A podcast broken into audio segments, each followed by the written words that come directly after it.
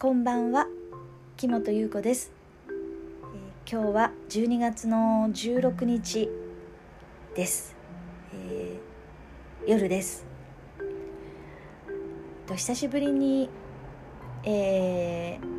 録音しております。ポッドキャストに、移行してからまだ、2回目かなの、録音なんですけれども、ちょっと随分ご無沙汰しちゃっております。すいません。今日はですね、パリ協定って聞いたことあると思うんですけれども、このパリ協定って何なのか、深く知らないっていう人ももしかしたらいると思うので、情報としてはとっても遅いんですけれども、お話をしたいと思います。パリ協定っていうのは国連のもとに、各国のリーダーたちが集まって、地球温暖化による温度の、上昇を2度までに抑えようっていう取り組みなんですね。で、これは産業革命っていうのが1760年代にあったんだけれど、この状態の、地球の環境に戻そうっていう、ことで、でも本当は2度じゃなくって、できることならすごい頑張って努力して 1.5 度に抑えようっていう、約束なんですけれどもね、パリ協定、そういうことなんですけど、条約っていうのは、いろいろあると思うんですけれど、京都議定書っていうのがあって、でこれは1997年に京都で開催された、気候変動への、国際的な取り組みを定めた条約なんですけれども、順番で言うと1992年にブラジルのリオデジャネイロで世界環境サミット、国連の、大きな会議があって、でセバン鈴木さんっていうね、当時12歳の女の子がスピーチをしたんですよね。伝説のスピーチって言われてるんですけれども、このスピーチがスピーチが、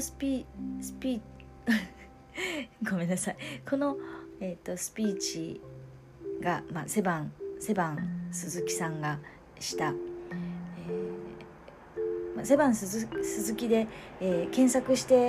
たら、出てきますので、もしね興味があったら、この伝説的なねスピーチと言われているスピーチを調べてみてね。それでこの時に、気候変動の枠組み条約っていうね、温暖化に対してみんなで対策をしていこうっていう国際条約が出てきたの。それで、でもその時は温暖化がこの今みたいにはっきりどうなっていくのかっていうのが分かってはっきり分かりきっていなかったから、いつまでに何をどうやっていこうっていうね、決まり事っていうのがない、こう作れなくて、で、みんなで何とかしていきましょうねみたいな感じで、そんな中でできた条約だったんですね。で、それでその条約っていうのは今もまだ続いてはいるんですけれども、1997年から2020年まで気候変動の枠組み条約っていうもので、そのルールブックみたいな形でどんな風にやっていこうっていうことで出来上がったのが京都議定書先ほど言った京都議定書で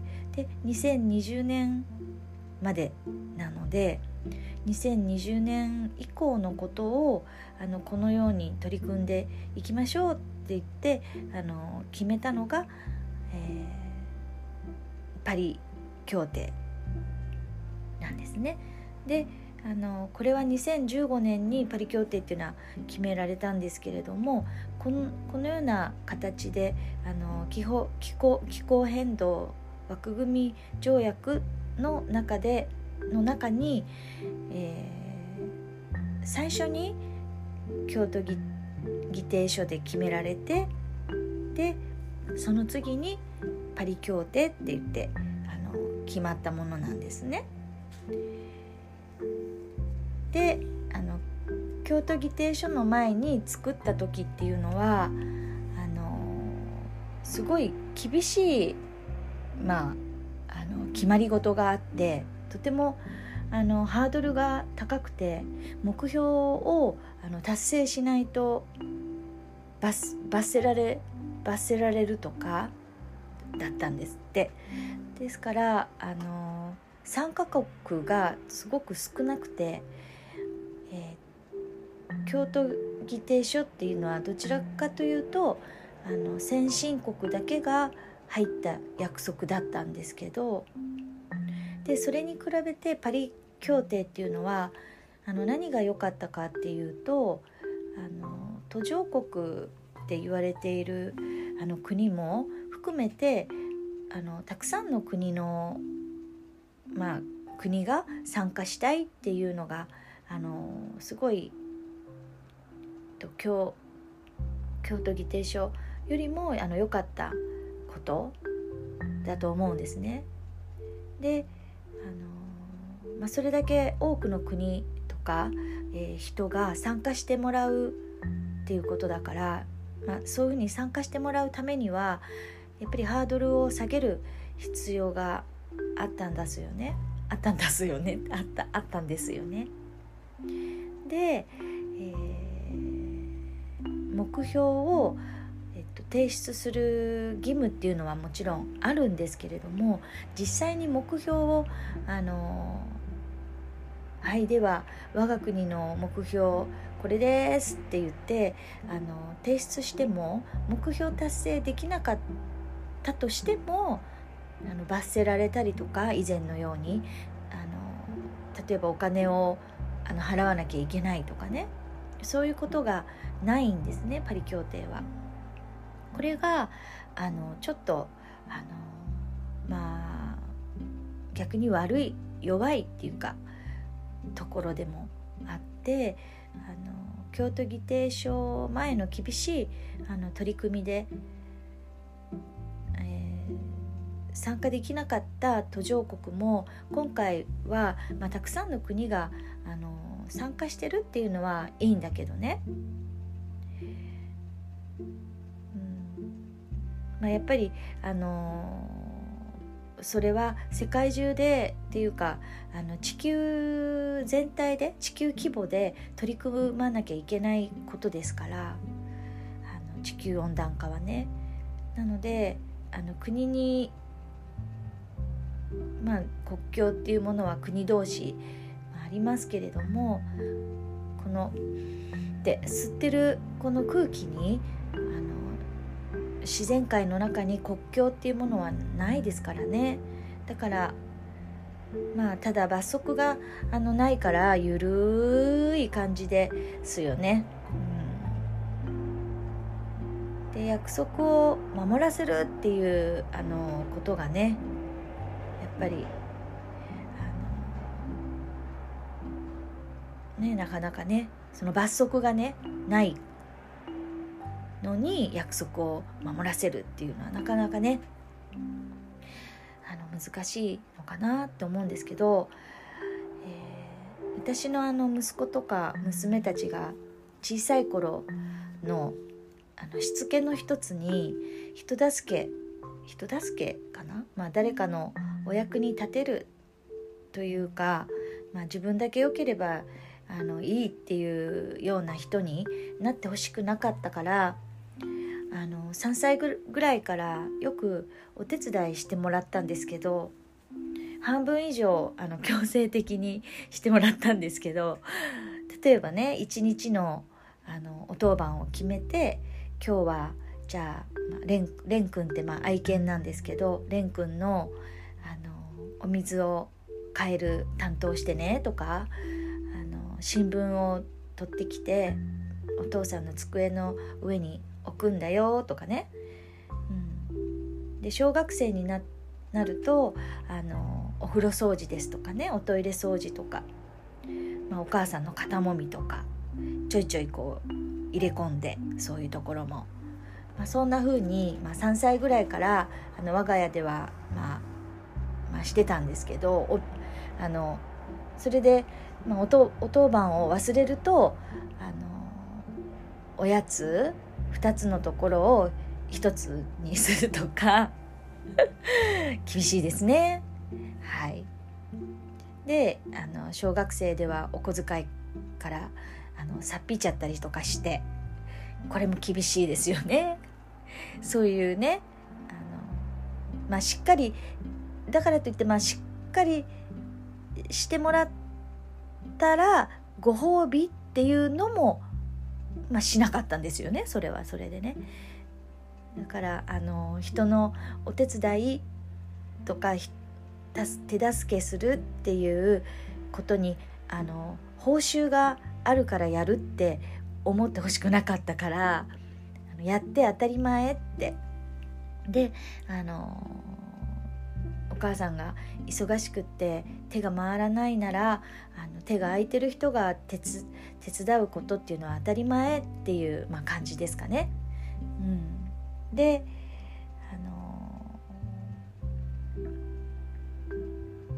そういう、感じなんですね。でも、褒めたたえましたよ。 なんて優しいのとか、手伝ってくれて本当にありがとうって、もうありがとうねって言って、そんなことはしてましたけどね。でもね、ある日ね、息子がスーパーでね、お母さんって、これ半額、ほら半額って言って、半額のシール貼ってるよって言って、で半額を見つけると私がいつもあら半額よって言って目をキラキラさせてたので、きっとね、だからそんな私を見て喜ばしたろうって息子は思ったんじゃないでしょうかね、いつの間にかね。でその息子が3歳の時に初めて覚えた漢字が、半額っていう、ちょっと我が家のお恥ずかしい話ですけれども、話が大きくそれましたけれどもそれてしまいましたね。はい、ごめんなさいね。我が家のその半額の話は置いといてですね。で戻りますけれども、そのなんだっけ罰則、京都議定書前は罰則があって、なかなか参加する国も少なかったんですけれども、だから先進国ばっかり参加して、お金がない国は参加できなかったんですよね、罰則があるから。でも、パリ協定っていうのはその罰則がない分、緩い分、どのくらいの国が、それを真剣に捉えてるかっていうのも、国によってだいぶ違いがあるのかなと思いますけど、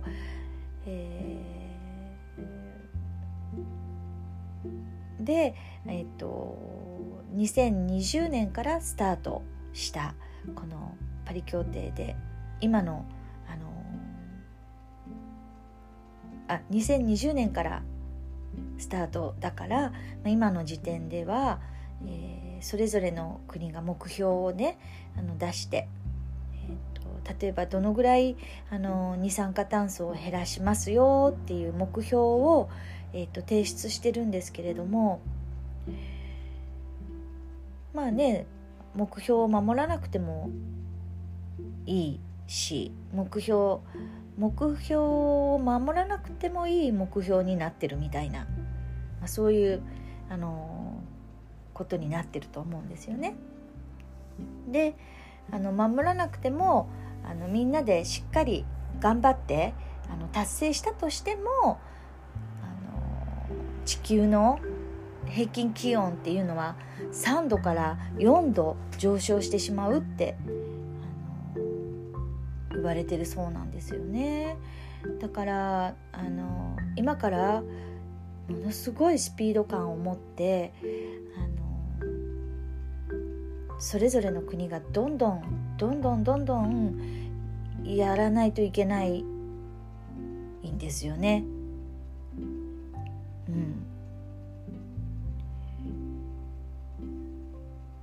だから今までみたいに努力するその目標を、ちょっとずつ頑張って上げていこうねっていう感じじゃなくって、もう本当に戦略をね変えてガラッと変化していかないと、パリ協定で言ってるような目標の達成が難しくなってしまう、厳しい状況だそうです、ね、その2050年までに2度に抑える、地球の温度を2度に抑えるっていうことですよね。本当は 1.5 度にしたいんだけど、すごく厳しい状況なんだそうです。で、日本っていうのはほぼ名指しで国連からプレッシャーをねかけられてるそうなんですけれども、気候変動についてそれぞれの、国のリーダーが集まって話し合いをするものがあってね、で国連がやってるんですけど、それでもう25回目になるんだそうですけど、年に1回でね。で、国連は各国をまとめていく位置に、あって、やっぱりねすごいなって私は思うんですけれども、気候変動っていうのはやっぱりそれぞれの、国で協力してやらないといけないことだし、一つの国が頑張ってもね達成できないことだから、さっきもお話ししましたけれども、どんなに頑張っても大気圏っていうものはやっぱりつながってるから共通の問題なんですよね、自然界にさっきも言いましたけど国境なしです。だからそれを国連は取りまとめて、そんな国連から私たち日本っていうのはプレッシャーをかけられてるのは、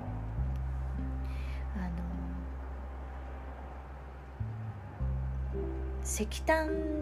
中毒やめてとかってよく言われるらしいんだけど、アジアって世界の中でも石炭をいっぱいいっぱい燃やして燃やし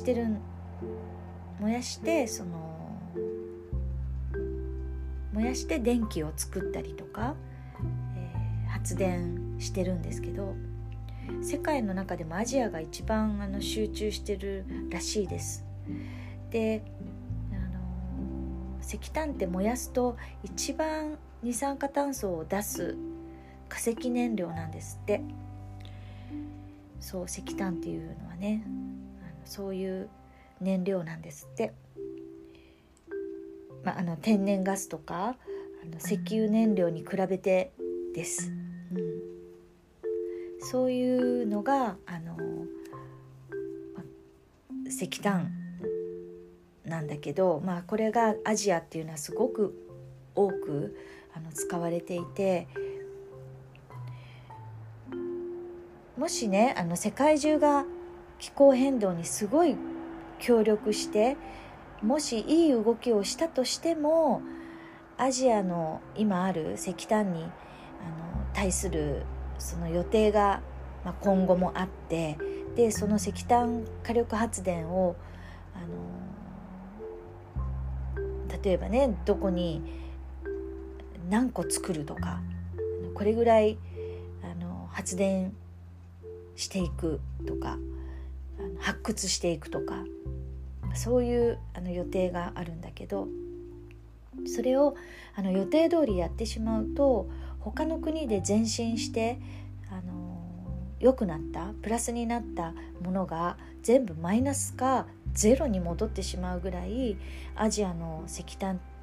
の問題っていうのはすごく深刻なんだそうですね。で、石炭ってすごく安い燃料なんですって。でその安い燃料をオーストラリアから石炭を輸入してるのに安く済んじゃうっていうのはどういうことなのかな、どんなからくりがあるのかなって思うんだけど、そんなね石炭を使わなくても風とか太陽なんてどの国にもお金払わなくてもいいものだし、日本に自然にやってくるものでしょ。風も太陽も、太陽は来るっていうか太陽の熱も目をつぶっててもやってくるものですからそれで発電をすればすごい額で、買ってるわけですから、いくら安いと言っても。だから自然の力を使えば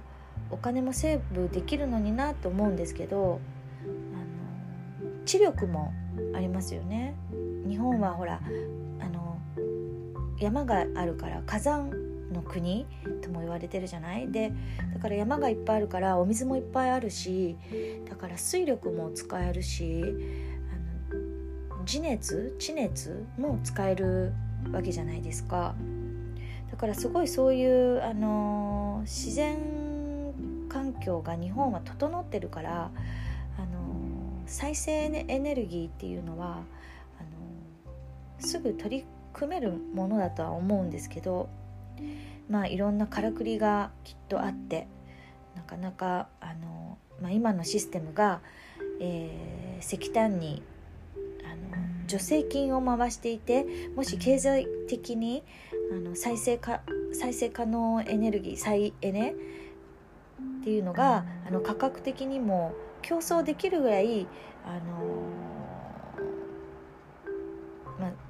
再エネっていうのは安くなってるし、気候変動が国民の、生活の安定とか安全にすごいつながっている問題で大切な問題ですから優先すれば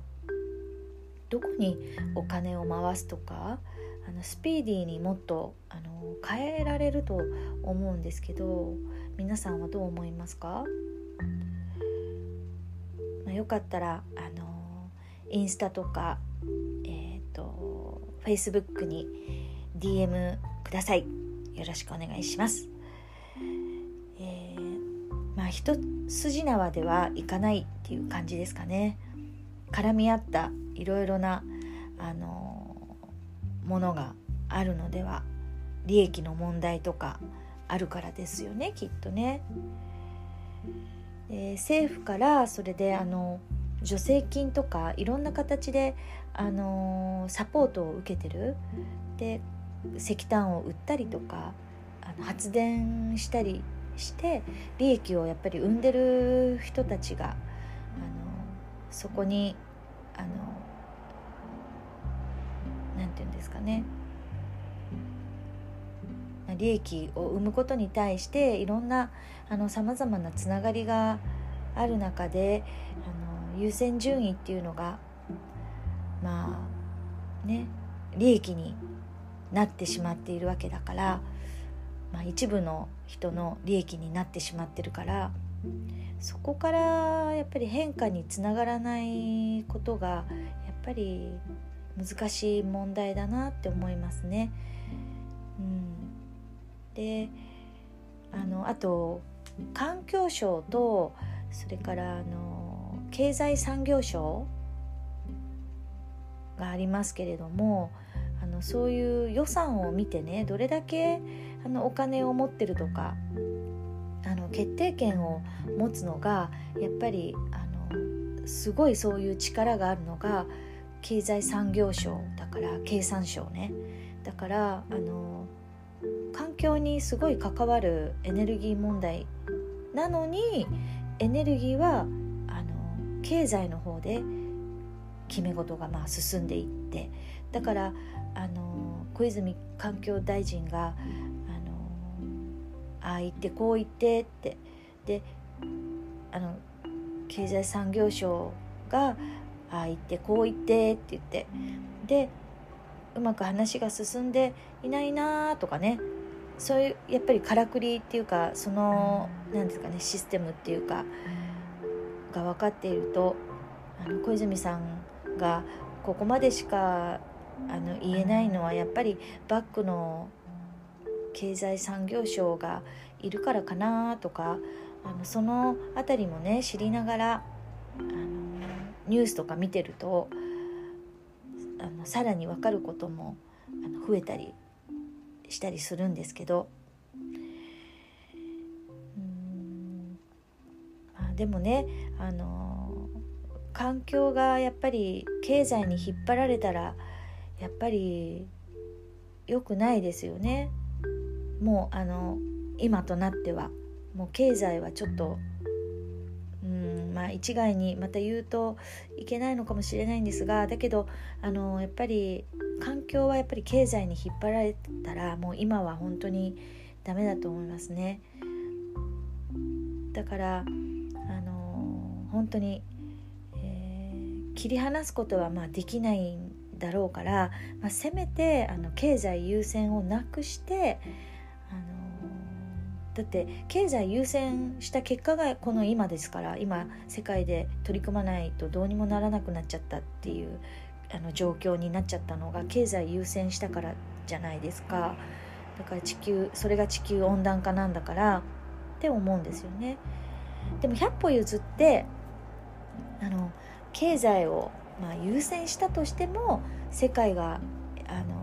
エネルギーをどんどん再生可能のエネルギーに変えて、で石炭に自分の国がお金を払わなくてもよくなるとか輸入してる国とかね、で電気自動車をもっとどんどん作って走らせるとかさ、いろんなことで新しい再生エネルギー再エネが社会も経済も回るようになっていく世界っていうのは必ず来ると思うから、その経済の競争に逆に乗り遅れないようにってそういう言い方もなんかやらしいですけどね、乗り遅れないようになんてですけど、今まで日本はやっぱり経済でもこうやっていい感じに上の方にいたわけで、でその日本ならではのそのあるじゃないですか、技術とかやっぱり、研究とか開発とかあとそういうのを考えるなんていうの考えること、そういうなんていうんですかゲームじゃなくてなんていうのかな、そういうことを戦略そういうことを戦略するとか、そういうことがやっぱり日本の人っていうのは日本人っていうのはすごく長けてると思うから、そういうものができるのにずっと石炭でやってたら本当に時代遅れになっちゃうんじゃないかなって思うし、もう今でもだいぶ時代遅れになっちゃってるなって日本は思うんですけど、そう例えばなんかみんなパソコン使ってるのにまだ、タイプライター使ってるとかさ、携帯が主流なのに家電使ってますみたいなとかだったらやっぱりこの携帯のね市場のやっぱり経済競争に遅れてしまうと思うんですよね。私は全然経済には興味ないから言えるんですかね、言えるのかもしれないですけど、でもやっぱりね今は大切なのはやっぱり地球が大事で、人の安全とか健康も大事でそういうふうに思うんですけどね。ビジネスとか経済で考えたら日本の経済にとってもやっぱりのんびりした動き、この他の国とはとっくにね、他の国はもうとっくに石炭から離れてってますから、いつまでもそうしているっていうのは良くないなって、もうねビジネスマンとか投資家の人たちっていうのはそういうふうに言ってるらしいですよ。もう日本遅れてるって、もう石炭から離れないとって言ってるらしいです。そういう人たちの声もちゃんと聞いて政府の、ね、方たちは動いて、聞いてるかは分かんないけど、そういうのもねちゃんと取り入れていく必要が、そういう意見もね取り入れていく必要が絶対あると思うんですけど、でそれでね、状況を変えたくない人たちがいて、でその利益のことなんですけど、さっきもちょっと言った利益を石炭から得てる人、もらってる人たちっていうのはクリーンコールっていう言葉を聞くと二酸化炭素とか大気汚染のその排出量とかが起こらないような言葉みたいに聞こえるんですけど、クリーンコールって聞いたことありますか？すごいいいイメージ、クリーンなイメージですよね。なんかクリーンだからね、クリーンなイメージって単純に私はそう思うんですけど、いいイメージに聞こえるんですけど、でも石炭っていうのはその気候変動を加速させるのがやっぱり問題なんですけれども、大気汚染でやっぱり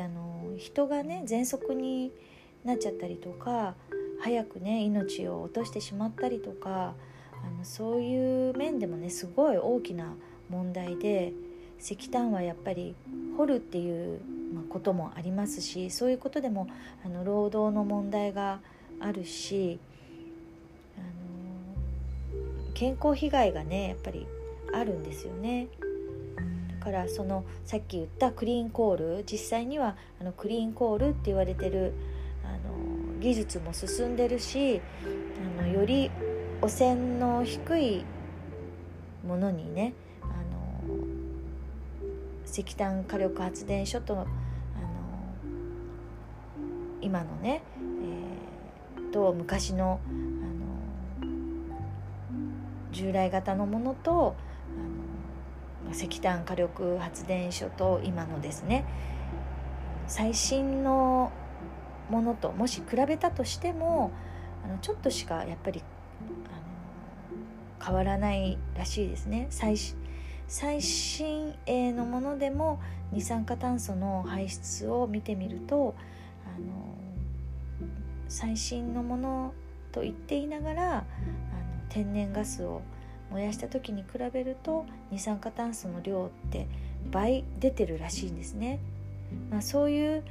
ことに対してクリーンコールって呼ばれたりしてるらしいんですけど、なんかちょっと話がごちゃごちゃしてきちゃったんですけど、そう皆さん倍速で聞いてくださいね。でそういう最新鋭のものと天然ガスを比べても最新鋭のものっていうのはもう全然二酸化炭素の量が倍出ちゃってるっていうことです。クリーンコールってそれを最新鋭のものをクリーンコールって言ってるみたいなんですけど、名前と全然違うから本当にそれを聞いたら人は惑わされてしまうと思うし、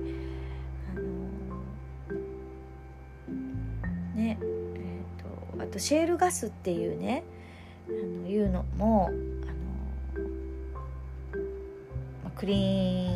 コールっていう呼ばれるものの一つとしてあるんですけれども、これもまあシェールガスですよね。ガスだからこれはフラッキングっていうね採掘の方法で新しい技術らしいんですけれども、中にねたくさんのお水を入れて、でそのお水を入れたそのお水のプレッシャーから中で爆発させて、でその中から天然ガスを取ったりするらしいんですけど、これはなんか最近発見された方法らしくって、でもそれをするときにメタンガスが出るんですって。で二酸化炭素よりは出てる量はメタンガスの量が少ないらしいんだけれども、でもやっぱり温室効果で言ったら二酸化炭素の25倍ぐらいあるとっても良くない温室効果ガスなんですよね。出てる量は少ないけど二酸化炭素の倍あるっていう、これもね厄介ですよね。だから、まあ、そういうのもあるんですけど、それもまあ最新鋭ですけれども、同時にやっぱりフラッキングっていうそういうものが天然ガスを採掘するときにたくさん漏れてるっていうことが、それも同時に分かったんですって。だから天然ガスは燃やした時に出る二酸化炭素の量は半分かもしれないけど、石炭のね、でも採掘する時に全てのことを考えていくと全然やっぱりいいものじゃなくって、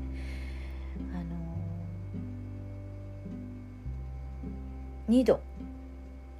温度がね2度に世界中の約束として2度に温度の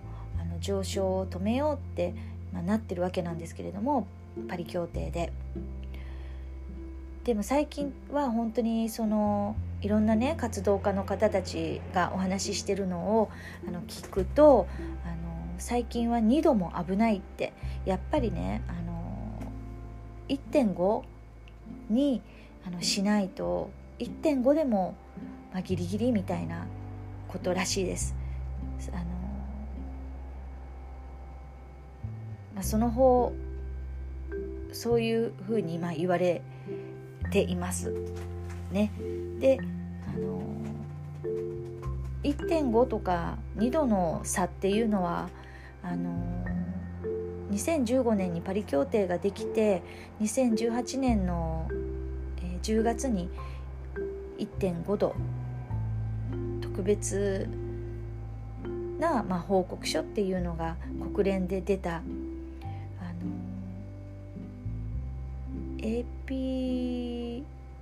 なんだったっけな、 APCC だったかな、 APCCA とかいうごめんなさい、ちょっと正しい言葉じゃないかもしれないんですけれども、そういう国連のね周りにたくさんの科学者たちが集まってレポートを出してくれる機関があるんだけど、その時に気候変動の運動に関わったいろんな情報に、まあ、関わってた人っていうのはすごいショックで、それを聞いた時にあれ 1.5 度と2度の差ってこんなにすごいのかっていうねことなんですけど、例えば小さなね島国にしたら、例えたら沈むか沈まないか 1.5 だって2度でそれぐらいの差があるんですって。2度だったら沈んじゃうっていうで、もう国がね沈没してしまうとか、そういう差ぐらい、そういうぐらい差があるっていうことだし、あと北極の氷でいうとすごくたくさんあって大きいイメージがありますけれども、それもまあ事実ですけれども、 1.5 度だと100年に1回全部氷がなくなってしまう、100年に1回氷がなくなってしまうっていうね。じゃあ2度だったらどうなのってなると、2度だったら10年に1回起こっちゃうんだって。100年だと遭遇する人もしない人もいるかもしれないけど、一生で1回なりますけど、10年に1回ってね、やっぱり大変なことになると思うんですよね。2度か 1.5 度の差でそんなに氷が全部なくなっちゃうのが100年に1回か10年に1回ってとんでもない差だなって私は思うんですけれども、いつだったか、地球母なる地球っていうドキュメンタリー映画を何年か前に見たんですけど、これの一番最後の映像がまず白熊のアップから入って、でずーってこうクローズアップされて全体を上から最後は映すんですけど、そうすると白熊がどういう状態かっていうと、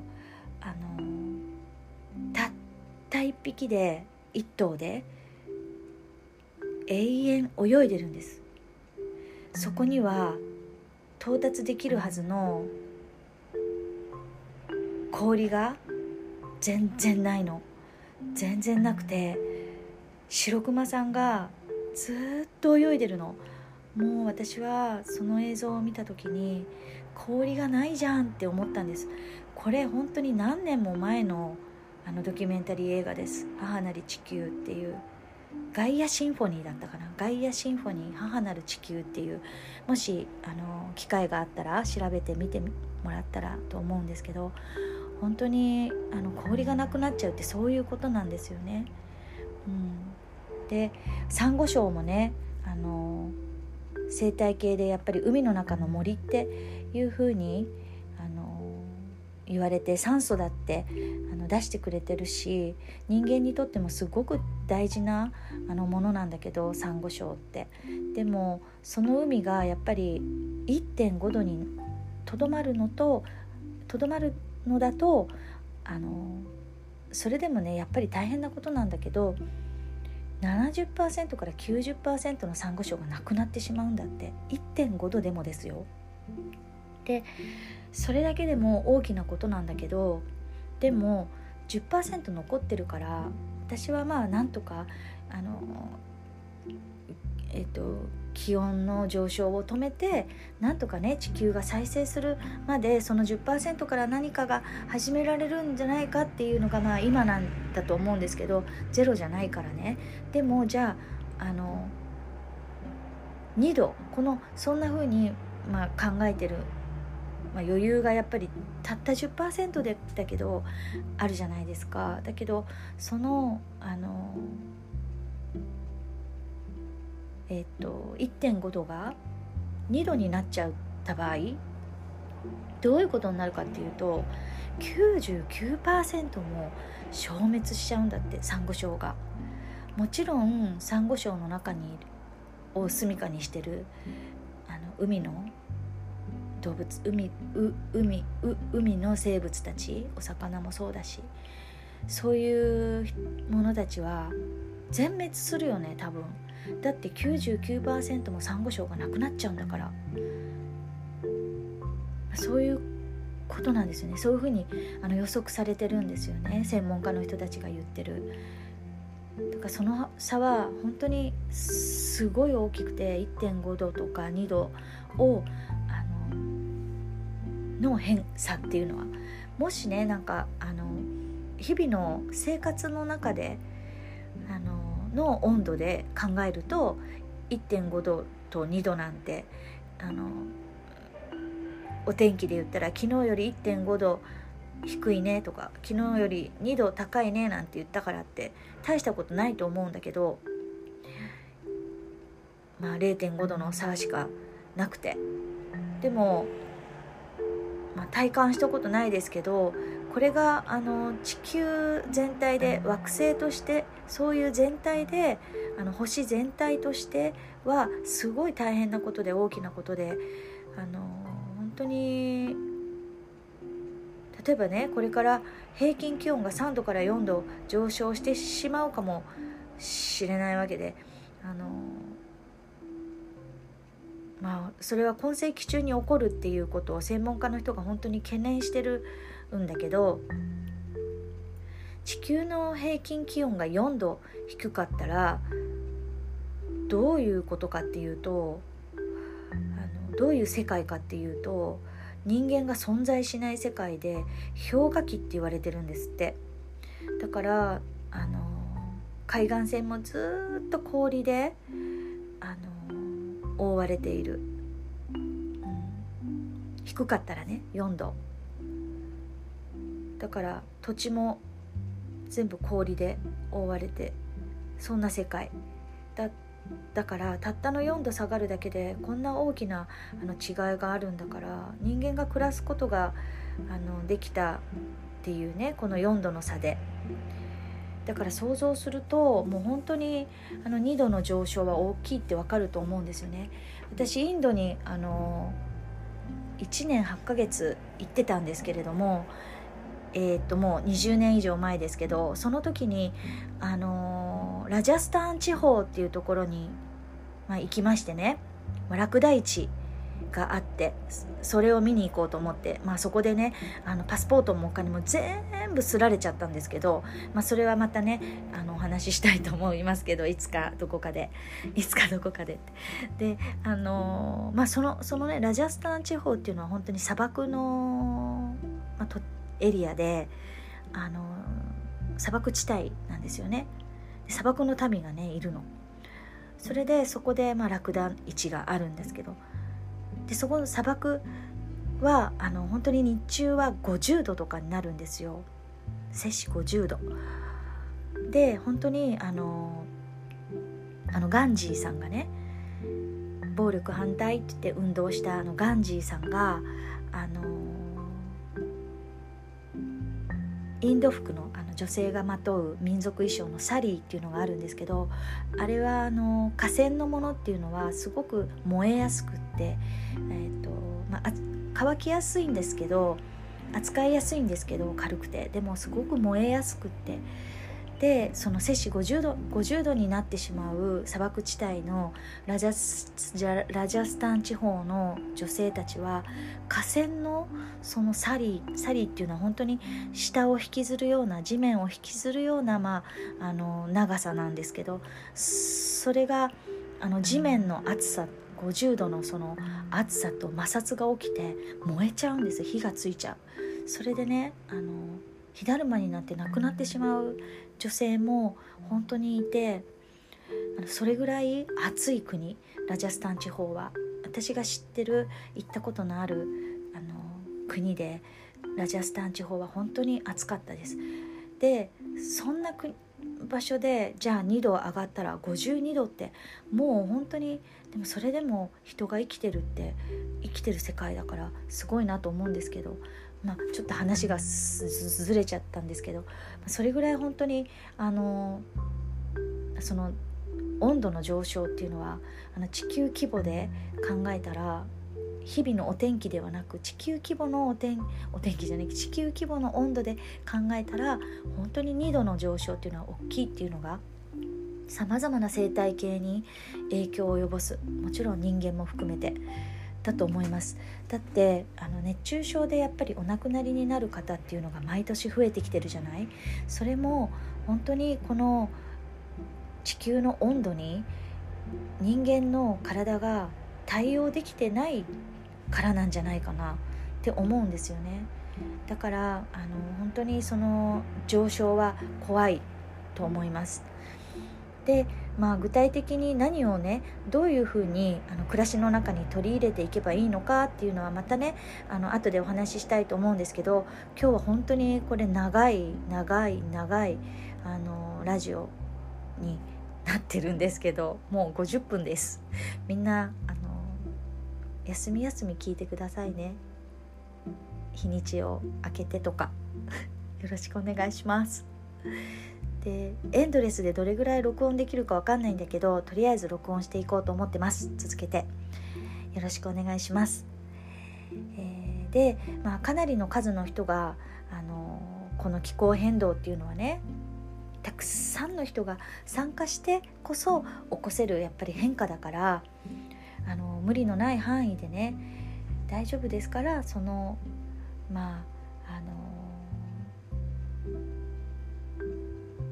今すぐでもね、無理のない範囲で今すぐにでもいろいろなことを取り入れて、気候変動のアクションですね、どういうふうにしたら気候変動を食い止められるか、地球温暖化を食い止められるかっていう、ことなんだけど、でよくね、でそれやってどうなるのとかね、っていう人も結構多くて、よく DM いただいたりするんですけど、あなた一人で言ってどうなるのみたいなこと、本当に厳しい意見を言ってこられる方もいらっしゃって、そういう方はね、大体ね、写真がなくって、アイコン、自分のプロフィールの写真がなくて、でその方のところに飛んで行ってみると、全くなんか投稿してなくて、なんていうの、その方が何なのか、どういう人なのかっていうのが全く見えないの。だから私はそういう人にはとりあえずお返事はしてません。で、私がどんなことでも内容でもお返事をするのは、その人の顔が見えるもので、その人のページに行ったら、あ、この人はこういう投稿をしてる人なんだなとか、プロフィール欄に少しでも自分のことが、なんか私はこういうものです、人間ですっていうのをが分かってるような場合の人にだけ私はお返事してますので、よろしくお願いします、また話がずれちゃったんですけど、そうそれで、そうどういう、それってどうなるのっていう人も多いと思うんですけれども、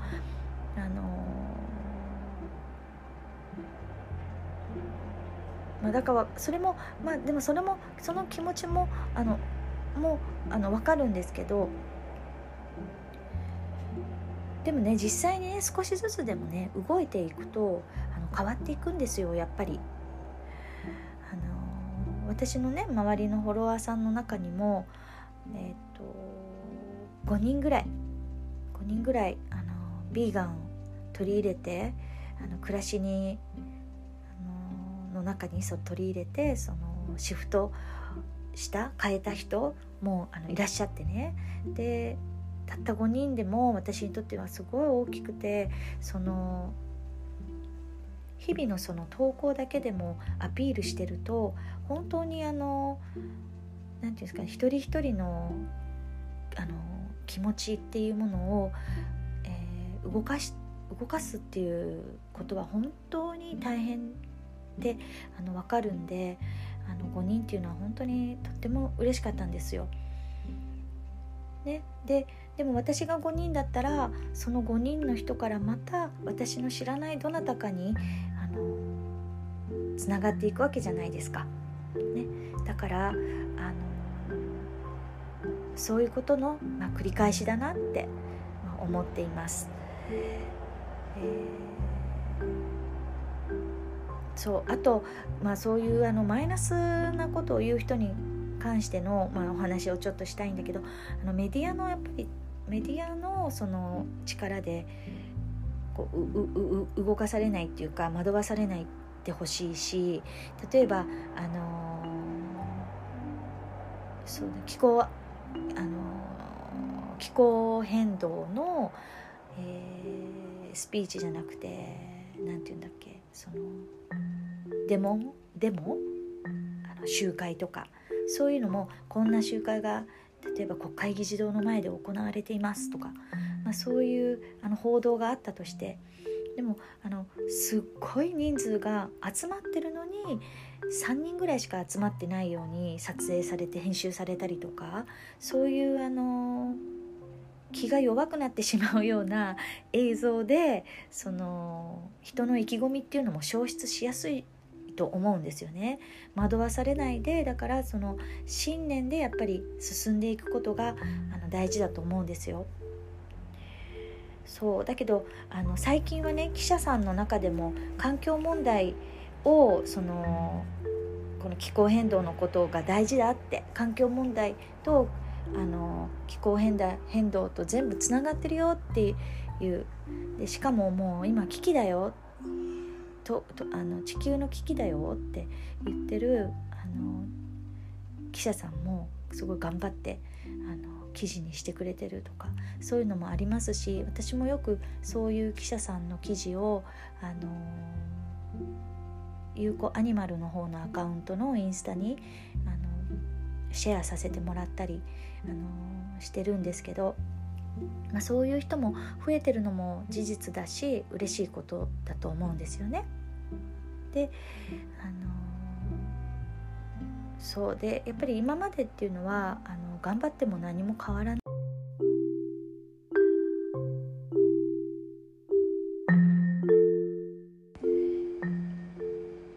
木本優子です。おはようございます。こんにちはかな。今日は12月の18日です。この間の、ポッドキャストのお話の続きをしたいと思うんですけれども、今私はキッチンにいて、で、あるものをオーブンで焼いているので、これはまた後でね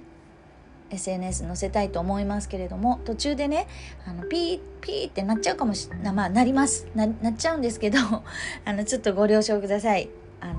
警報ではありませんので、美味しいものが焼き上がったというお知らせが途中で入りますが、この間のお話の続きはこのパリ協定から、パリ協定で決まった気候変動のアクション、どういうことが具体的にあるかっていうのをこれからまた話していくんですが、その話の続きで、でもこの一言で気候変動って言っても規模が大きすぎて、あまりこう自分には関わりがないとか、やっぱりそういう大きな社会や世界の問題っていうのは結局は変化する、答えが出るまでにすごい遠いとか時間がかかるって言って、無理っていうふうに言ってる人も多くて、でもこのやっぱり今年に入ってからですかね、コロナ禍もあったと思うんですけど、そういうのも理由の一つにあったと思うんですけど、一人一人があらゆる情報を、コロナのことにも関してもいろんな情報をゆっくり調べる時間もあると思うんですよね。それで、それぞれの人の意識もすごく地球環境に対しての意識も高まってるんじゃないかなって思うんですね。で実際にね TBS さんなんかは本当に気候変動の CM まで作って、時々スポット的に有名な、ね、方たちが気候変動へのアクションを頑張ろうみたいな感じで、流してますよね。で NHK さんも特集組んだりしてすごくより身近にね地球変動のことをもっと感じてもらえるように、すごくこう、もうそういうふうに動いてるって、テレビ局とかメディアも動いてるし、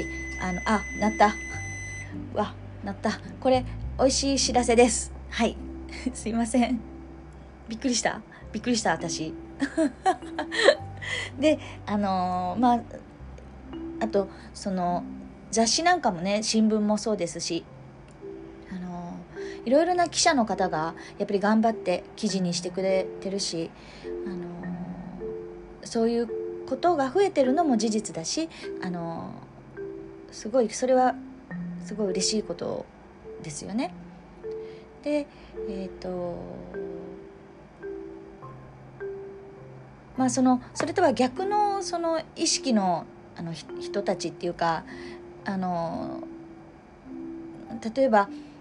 すごい情報もいっぱい入ってくるけど、だけど結局は無理じゃんとか、動いても変われるなら動くけど、動いたって追いつかないんだったらやっても無駄だからやらないとか、そんな気持ちが心にある人ってたくさんいると思うんですよね、まだね。でも今社会とか世界っていうのはそういった活動にアクションしてもしなくても、まあ、参加するっていうのは生活にね、気候変動に気温の上昇、地球温暖化に加担しないような生活をしてもしなくてもですね、まあ、そういうこと関係なくそうなってほしいとかそういうのも関係なく、やっぱり大きな変化にやっぱりなっていってるし、それが今始まりの時で、気候の10年とかも言われてるそうなんだけど、今こうやってコロナで世の中がすごくまあ専門家の人たちはね、大きくどんどん変化していくって、もしかすると数年にかけて、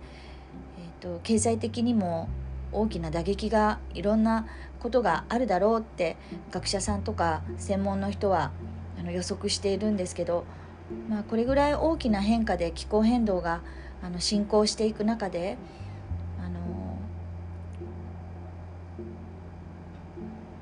まあ、いい社会に変えたかったらっていうか、まあ、こうなってほしいってもし思うことがあれば、それは今すごいチャンスがある時でっていうふうに私は認識しているし、そう感じていて、そうだから自分が欲しい世界とか、日本だけじゃなくて他の国も豊かで、もっとねみんなが幸せに なってほしいなとか、まあ、そう思うんですけど、昔だったらこういうこと言うと本当に思想家とかさ、ナイーブすぎるなんて言って、そういう言われちゃうこともようなことだったと思うんですけど、でも今は本当に社会のために動けば変化が良いものになるのか、それが悪いものになるのかは誰がどう行動するかによってそれにかかってるって思うので、私自身はね、そこにやっぱ参加できてるっていうのはすごい10年や20年前とは違う状況なんだなっていうふうに思います。そういうふうに気づいてる人も多いんじゃないかな、そんな風に感じていますけれども、自分たちの決めた意見とか考えが反映されて国が作られるっていうのは私はすごい嬉しいことだなって思うし、だって自分が持ってる意見持ってる意見をでそれを実現させたいって思ったら、そのようにアクションできるわけだから、ね、宗教の問題ですとか、やっぱり他のね方たち、国によってはやっぱり宗教の問題とか、政治のことで自分の権利さえも自由に持てない国だっていまだにあるわけなんだから、そういう人たちもいまだにいるので、本当にこうやって発信できたり行動できるっていうことはどんなに幸せかなと思いますよね。でそうそんな風に思います。皆さんはどう思いますかね。そう、まあ、このなんていうの、大きな地球の中にの乗組員の船の大きな地球っていう船の乗組員の一人みたいな感じで現実としてはそういうふうに私は捉えるんですけど、例えばこれが小さな一つのお家だとして、小さくなくてもいいんだけど、自分の家だとして、もし家の中でのことだとしたら、やっぱり問題が起きれば家に、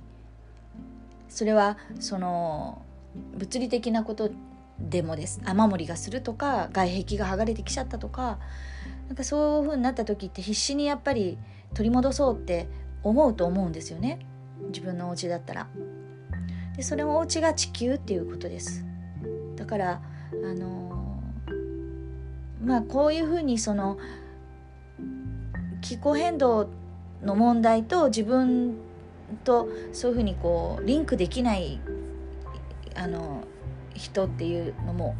確かに多いと思うんですけど、それがやっぱりね無関心さだったりすると思うんですよね。だから地球のこのね、さっきも言いましたけど、大きな船の乗組員の一員でね住んでいて生きてる、そんな風な実感を持ってね取り組めることがやっぱりアクションに起こすことだと思うので、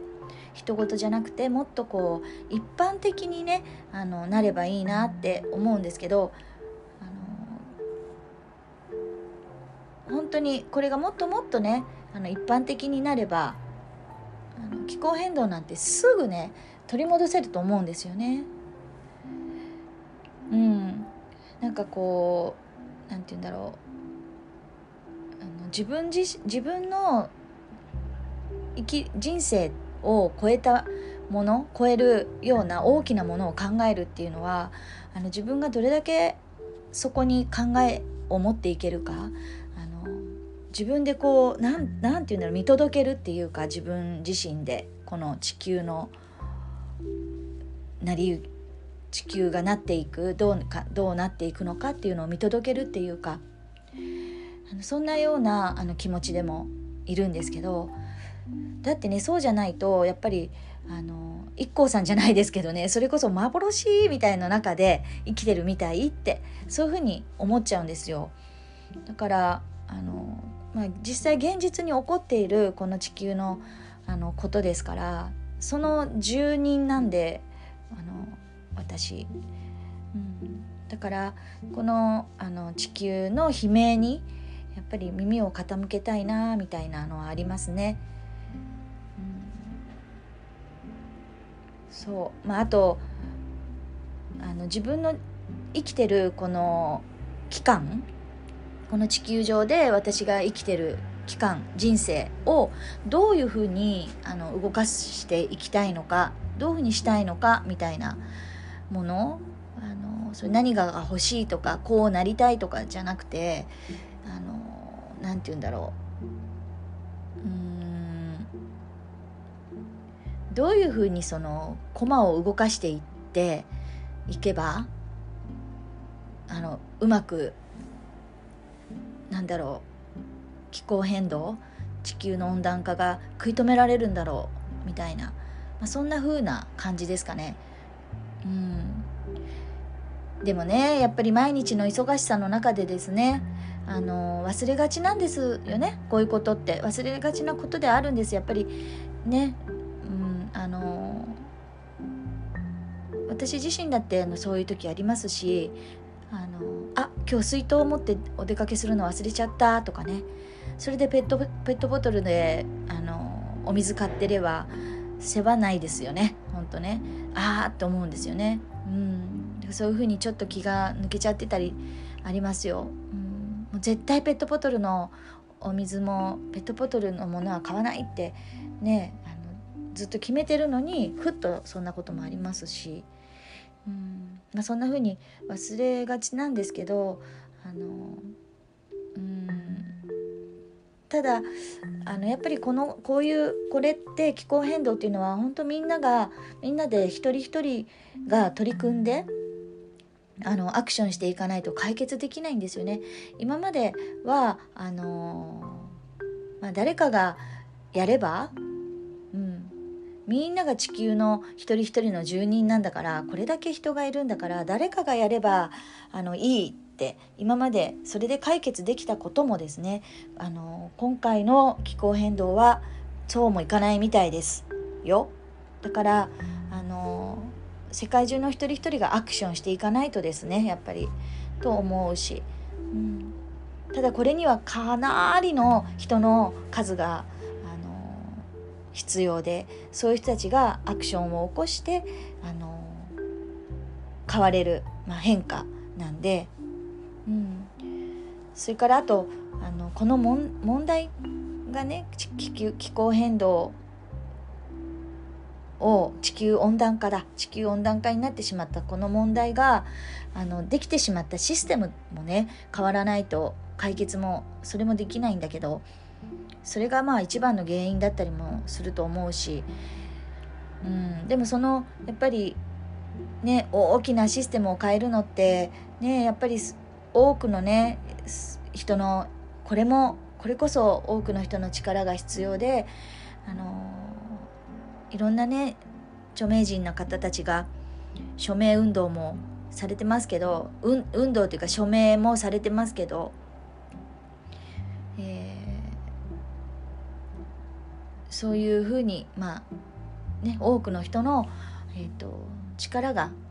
必要不可欠だから、一人一人が無理のない範囲でね大丈夫なので、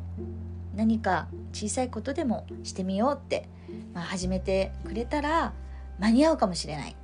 そんな風に思います。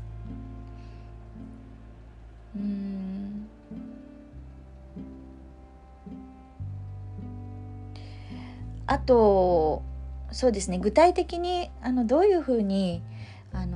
じゃあアクションを起こしていけばいいんだろうっていう話なんですけど、その前にもう一つこの間、読んでて学んだことなんですけど、エネルギーの、35% から 40% は発電されて、生活私たちしてるんですけど、日本の場合は大半がその発電の内容なんですけど、火力発電なんですって。で3割その火力発電の分類なんですけど、そのうちの3割が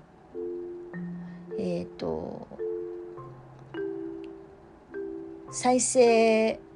可能な、再生可能なエネルギー、再エネっていうんだけど、で4割がLNG で 3% が石油なんですって。あと再エネは水力もあるし、太陽光も最近増えてますよね。脱炭素して脱石炭をしていかないといけないって言われてるので、その石炭、3割が石炭でエネルギー私たちが暮らしの中に取り入れてる、供給されるものの中に石炭っていうのが本当に多いらしくって、これが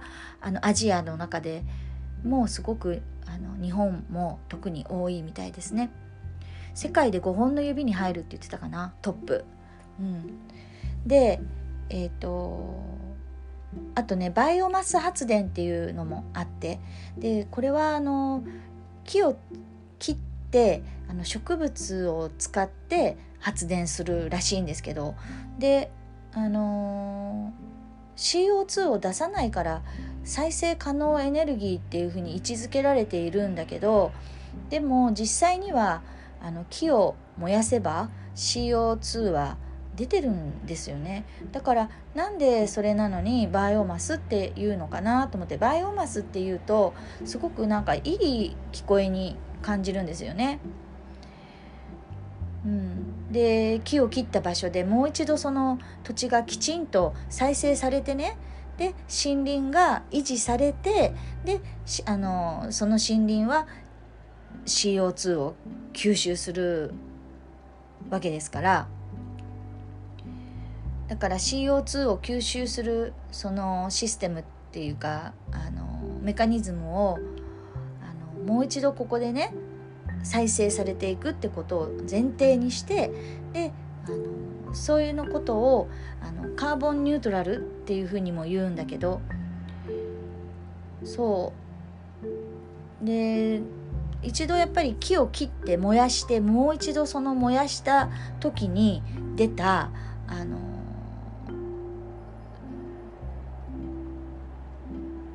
CO2 を次に再生された森林でね、で吸収していくので、実際にはCO2 がぐるぐる再生されていくっていう、森林の中で蓄積されていくこういうメカニズム、で再生可能っていうふうに位置づけられてるみたいなんですけど、バイオマス発電っていうのはバイオマス発電でも、これが本当にね厳密に今言ったやり方で厳密にね CO2 出してないカーボンニュートラルなんですよね。本当はねだけど実際には森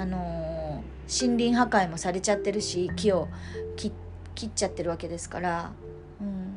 で森林破壊もされてるし、木もそのまま伐採され続けて、でそのまま燃料に使われて、でその大事な森林を維持管理ちゃんとして再生する森林にしてくれたらいいけど、それもされずに別の形に開発されてしまったりとか、また同時に別の環境の問題を引き起こしてしまうっていう、そういうすごい可能性があってそれをカーボンニュートラルとかバイオマス発電っていうふうにはとても言えないと思うんですよね。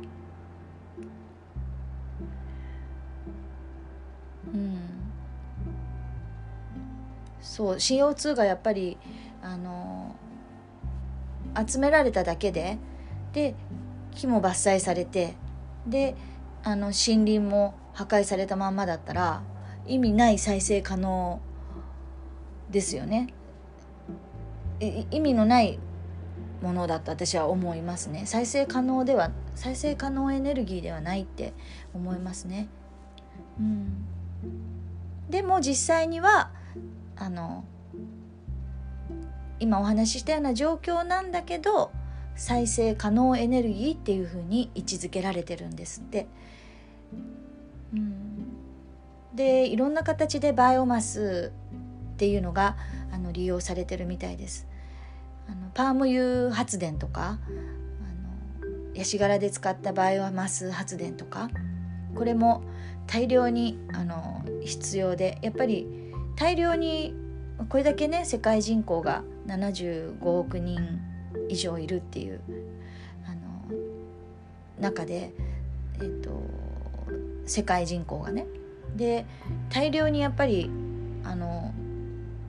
ってくる一箇所からやっぱりこれが一番効率いいと思うし、で効率を求めて生産するってなるとやっぱりそこにはすごい無理が出てくる。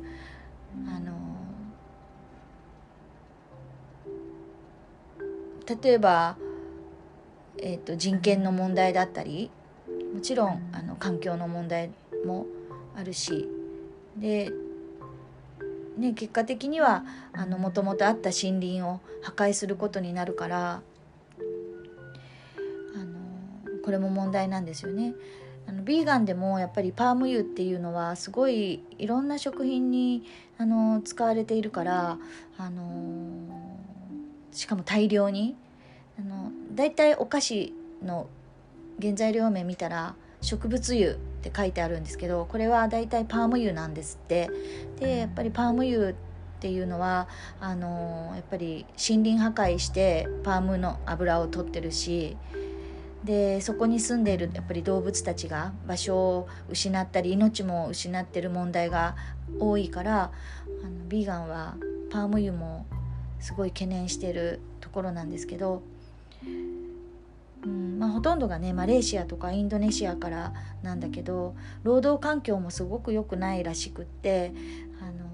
人権の問題にもつながってるんですよね。だからそんなパーム油を使って発電しちゃうのって思うんですよね。再生エネルギー、再エネ、それを再生エネルギーって言うんだってちょっとびっくりで、食料で使うよりももう圧倒的に量も多いし、発電にやっぱり使われる量っていうのはすごい多いと思うので、想像もつかないぐらいの多さだと思うので、だからね矛盾もあるんですよね。なんでこのまま再生エネルギーを進めていいのっていうふうにも本当に思うし、またどっかで歪みが出るんだろうなって思っちゃうから、そうじゃないやり方にしたらいいのになって思うんですよね。そこもすごい専門家の人は問題視しているようです。で再生可能のエネルギーっていうのは化石燃料とは真逆で、化石燃料っていうのは一回燃やしたら CO2 排出して再生することはできないんですけど、再生可能なエネルギーだとそれに対してね自然の力を利用して、で何度でも繰り返して使えるのが再エネだから、日本は本当に恵まれた気候でこれも話したかもしれないけど可能だと思うんですよね。太陽発電も、ね、太陽発電、風力、地熱は世界でもトップ3に入ってるぐらい利用すべき条件が日本には整ってるみたいです。火山の国ですからね。でそうで風力も日本の電力を賄えるぐらいの風力があるんだって。風力はちょっと聞いたことがあるのは低周波っていうのがあって、そういうやっぱり作った場所の地域の人たちとの問題とかもあるから、地元の人のね問題、そこはまた考えなきゃいけないところなんだろうけど、でももう切羽詰まっているからねこの地球温暖化が。CO2 をなんとか出さないようにしなきゃいけないっていう、ことは各自治体で取り組む、国が命令してここに風力発電をっていうことではないと思うんですよね。各地域のそれぞれの自治会の人たちで決めていく、ここからはそういう問題になると思うんですけど、であとそう風力言ったでしょ、太陽発電も言って、地熱もすごい日本は恵まれてるって言われてるし、あと水力だって山があるから川もあるじゃない、いっぱい。だから水力発電も本当に豊富ですよね、お水もね。風も地熱もただですよ。だから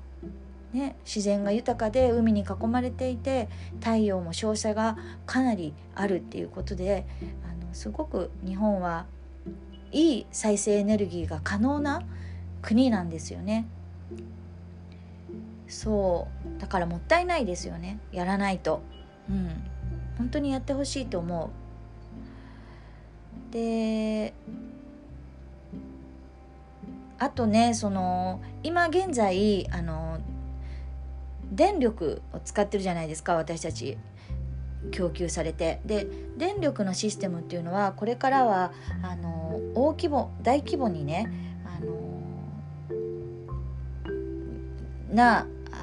変化が起こるだろうっていうふうにも言われていて、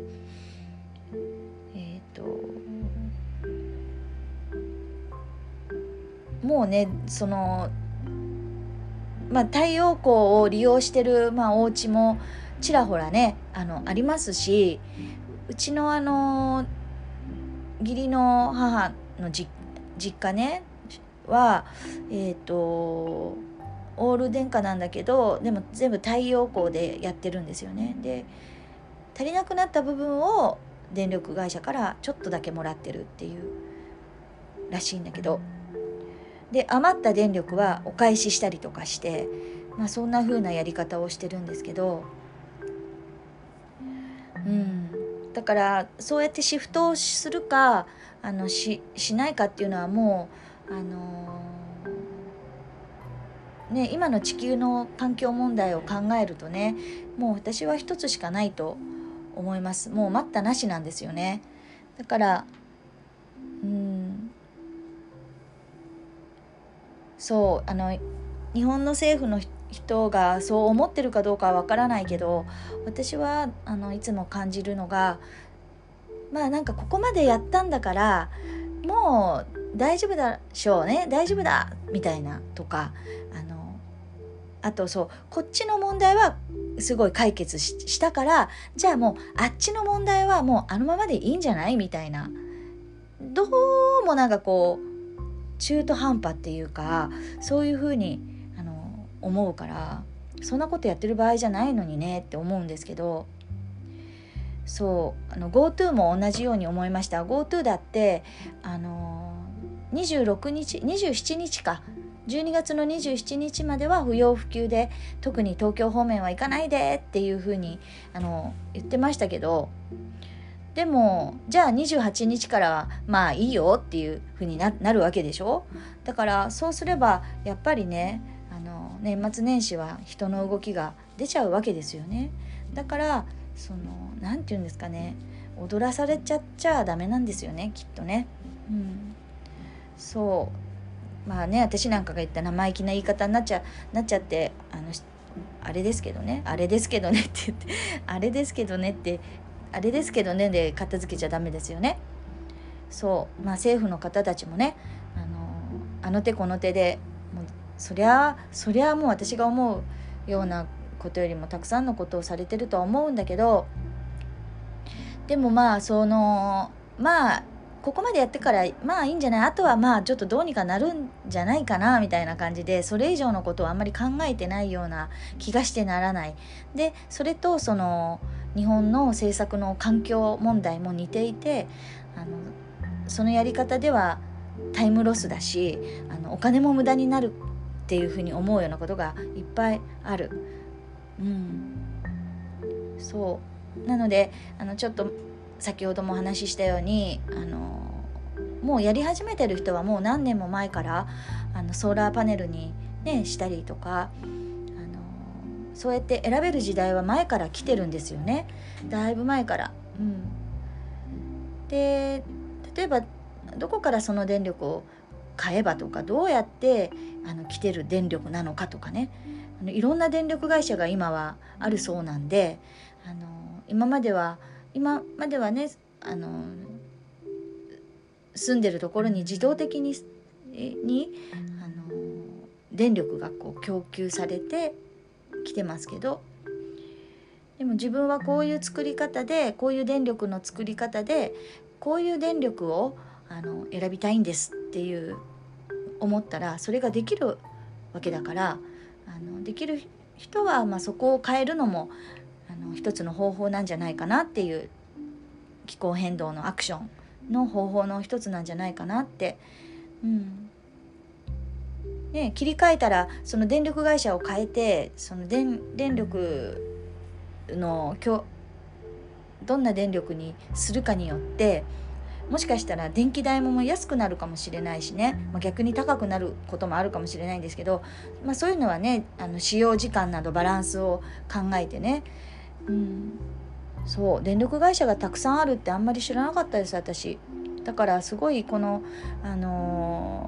専門家の人がおっしゃってたこの話はとても参考になるなって思いましたね。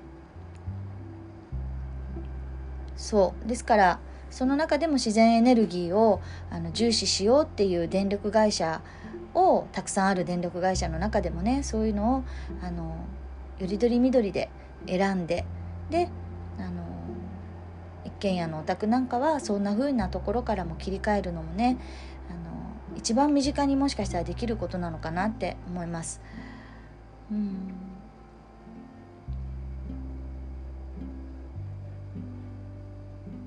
そう、あとね、これはちょっとびっくりしちゃったんだけど、今のね現状は、気候変動対策ってね、省エネを進められてるでしょ。省エネしましょうみたいな。で、一人一人の取り組みが大事っていう風に目を向けるようになっていて、その省エネの話なんですけどね、これはね。で、これは電気は CO2 確かに出すんですけど、これを電気を使ってる側の人に問題があるっていう風な言い方になってる。で、よく例えばこまめに電気を切りましょうとか、クールビズにウォームビズもあるし、でそれも大事ですけど、構造的にね CO2 をたくさん排出する石炭火力でどんどん CO2 出しながら電力を作ってるんですよね。使ってる人に省エネを求めてるのはだからおかしいんじゃないかなって、それはおかしな話だなって思うわけですよね。だから大元のその世界でトップ5に入る日本は火力発電石炭でしてるの で石炭が CO2 をボンボン出してるから、日本は本当にそれで国連からもすごいプレッシャーを受けてるし、マイナスなことが多いですね。だから国連での会議での発言権もないですしね、日本はそういう位置にいるから、なのでそうやってその使ってる側に省エネしてくださいっていくら言ってもどんどん CO2 出しながら電力作ってる大元がやり方変えてくれないと、もう本当にニッチもサッチもそれもどうにもならなくなってるんで本当にもうニッチもサッチもですよ。はい、再エネにもうどんどんチェンジしていかないとっていうことですね。厳しいですね。そうで、それでね CO2 の排出量の構造っていうのが電力の部分で日本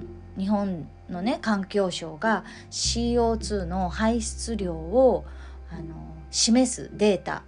があるんだけど、それは、その電力は使ってる人が出してるっていう風になってるんですって。だから間接的な排出量のデータですよねこれは。だから本当のデータ量でCO2 を出してる本当の量じゃないと思うんですよ私は。直接排出量じゃないもんね。だからこれは電力会社から CO2 が出てることにはなってなくて、私たちその電気を使ってる消費者側から出ていることにされちゃってるから、発電所のあり方を根本的に変えなきゃいけないのに、そこに目がやっぱり届きにくいっていうか、気づかれにくいっていうか、報道をそこもしてほしいなって思うんですけど、みんなで頑張って省エネしようってなってもやっぱり根本的な部分に目がいかないことにやっぱり なっちゃうじゃないですか。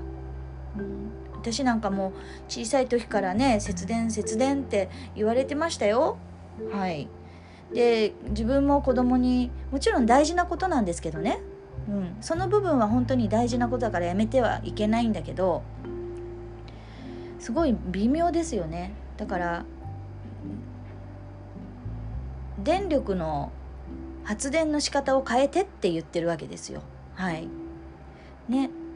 そうだから大事なことなんですよ。こまめな消費省エネも、コンセントから抜いてとかね、頑張ってきましたけど、それはとてもいいことですけど、根本解決にはなっていないっていうことがちょっと分かりました最近。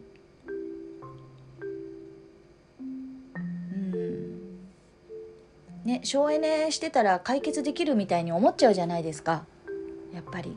構造が変わってないのに気候変動はやっぱり解決できないから、その構造の認識して、あとは自分でできることをやっていくわけなんですけど、ね、だから身近なところで言えばマイバッグ持参とかね、そうね、あと例えば物を増やさないようにするとか、本当に必要なものなのかどうなのか一度考えてみたりね。私は本当に気候変動とかビーガンになってから気候変動のことを知って何とかしなきゃって思うようになったのと同時にビーガンになったんですけど、ビーガンになると本当に物を買わなくなるんですよね。もうお買い物大好きだったけど、もちろんね今も好きですけど、例えばちょっと安いな、じゃあセーター安いなって色違いをもう一枚持っとこうとか、そういうことがなくなりましたね。だから本当に必要なものなのかどうかを一回考えてみたりとか、そういうこともやっぱりできることかなって思います。で、今持っているお洋服を 1,2 年長く着るだけで温室効果ガスの排出が年間 24% も削減できるんですって。だから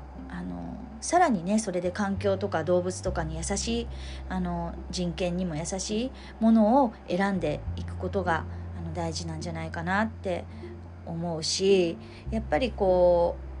ッション業界も変わってきてるけど、1年に4回四季が春夏秋冬ってあるけど、ファッション業界は8回ぐらいあるみたいなのね。だから春と夏の間にもう1回あるみたいな感じで、そんな風にどんどん購入させていくシステムからファッション業界もすごい変わってきて、どんな風におしゃれなものをどう長く着るかとか、どう組み合わせて着るかっていう感覚にあるものでっていう風になってるみたい。だから新しくって流行りのものがすごいおしゃれって言われてた時代から、どう生産されてどういう寿命を迎えていくのかっていうのを考えながらファッションを楽しむ、そういう時代にもなってると思うんですよね。だからできるだけプチプライスで安いものではなく、いいものを、私の場合は本当にそこにじゃあカシミヤはいいものっていうふうにはならず、その動物も人間も搾取してないもので、いいもの、質のいいもので、いろんな意味で質のいいもので地球に優しいものを大事に、洋服で言えば着ていく、そういうふうにだから、地球にそうやって優しくするとか、今私が言ったような考え方が私のことを言ってるんじゃないんですけど、そういう考え方っていうものがもうかっこいいっていう、そういう時代が定着していけばいいなって思うんですけど、そんな感じですかね。まだねスタートラインに立ったばっかりですから、この気候変動っていうのは2050年までに温室効果ガスの実質ゼロを目指しているので、世界中がスタートラインにまだ立ったばっかりです。で、さらに2030年までに温室効果ガスを半分にしなければいけないっていうふうに学者さんは言ってるので、あと10年ですよね。だからこの本当は10年ですごい関わってきてると思います。海洋生物が全部いなくなっちゃうかもしれないっていうのもこの10年にかかってるそうなんで、だから、プラスチックをこれ以上増やさない、捨てないって感じですかね。持ってるものを捨てない、買っても捨てないとか、だから必然的に使い捨てのプラスチックのものがなくなっていきますよね。レジ袋がその一つですし、私の場合だったら脱サランラップ、サランラップじゃラップかね、脱ラップで繰り返し使えるラップに変えたし、そうだな、もちろん外出するときに、忘れちゃうことがまだありますけど、必ず水筒を持っていくとか、それからいろいろな衣類をできる限り長くこれからは着ていって、新しいものをあまり買わないように大事に着ていくとか、そんな感じですかね。買うものも、食料品で買うものも過剰包装のものは買わないとか、できるだけ量り売りのものを使うとか、そうですね、再生可能な瓶のものを買うとか、要はプラスチックを捨てない生活を心がけているので、ね、これ以上ね、地球の悲鳴が上がっていかないように気温の上昇を上げないように、 CO2 を出さないような生活をみんなでね、力を合わせて取り組んでいけたらなっていうふうに思います。はい、というわけで、終わった。とりあえず言わなくてはいけなかったなと思うことを言わせていただきました。これを、最後まで聞いていただけた方いらっしゃるかな、よろしくお願いします。っていうか最後まで聞いてくださった方ありがとうございました。もしわからないこととかが私に答えられるかわかんないけど、何かご意見などもございましたらいつでもFacebook でも、それからインスタグラムでも、コメントでもDM でもオープンにしてるので、ぜひご意見などいただけたらと思います。はい、では今日も冬晴れがとても綺麗です。寒くなりますね。てか今年はすごい冬が寒いんだって冬が寒いって変ですけど、いつもより寒い冬が来るんですってね。だからお気をつけてお過ごしください。またね、そうだな、あまり難しくないお話もね、配信したいと思います。ゲストさんをね、お招きしてやりたいところなんですけど、電話でできるかどうかなどいろいろ調べてから、本当にいろんな職業についてのね、いろんな職業でこれから若い人たちがどんな仕事をしていきたいかとか、どうやったらやりたい仕事が見つかるんだろうとか、そういうアイデアの一つになれたらいいなって思ってるので、そういう職業別にの、ゲストさんを招いてお話をしたり、そんなこともしたいなって思っております。それでは、またね、聞いてくださってありがとうございました。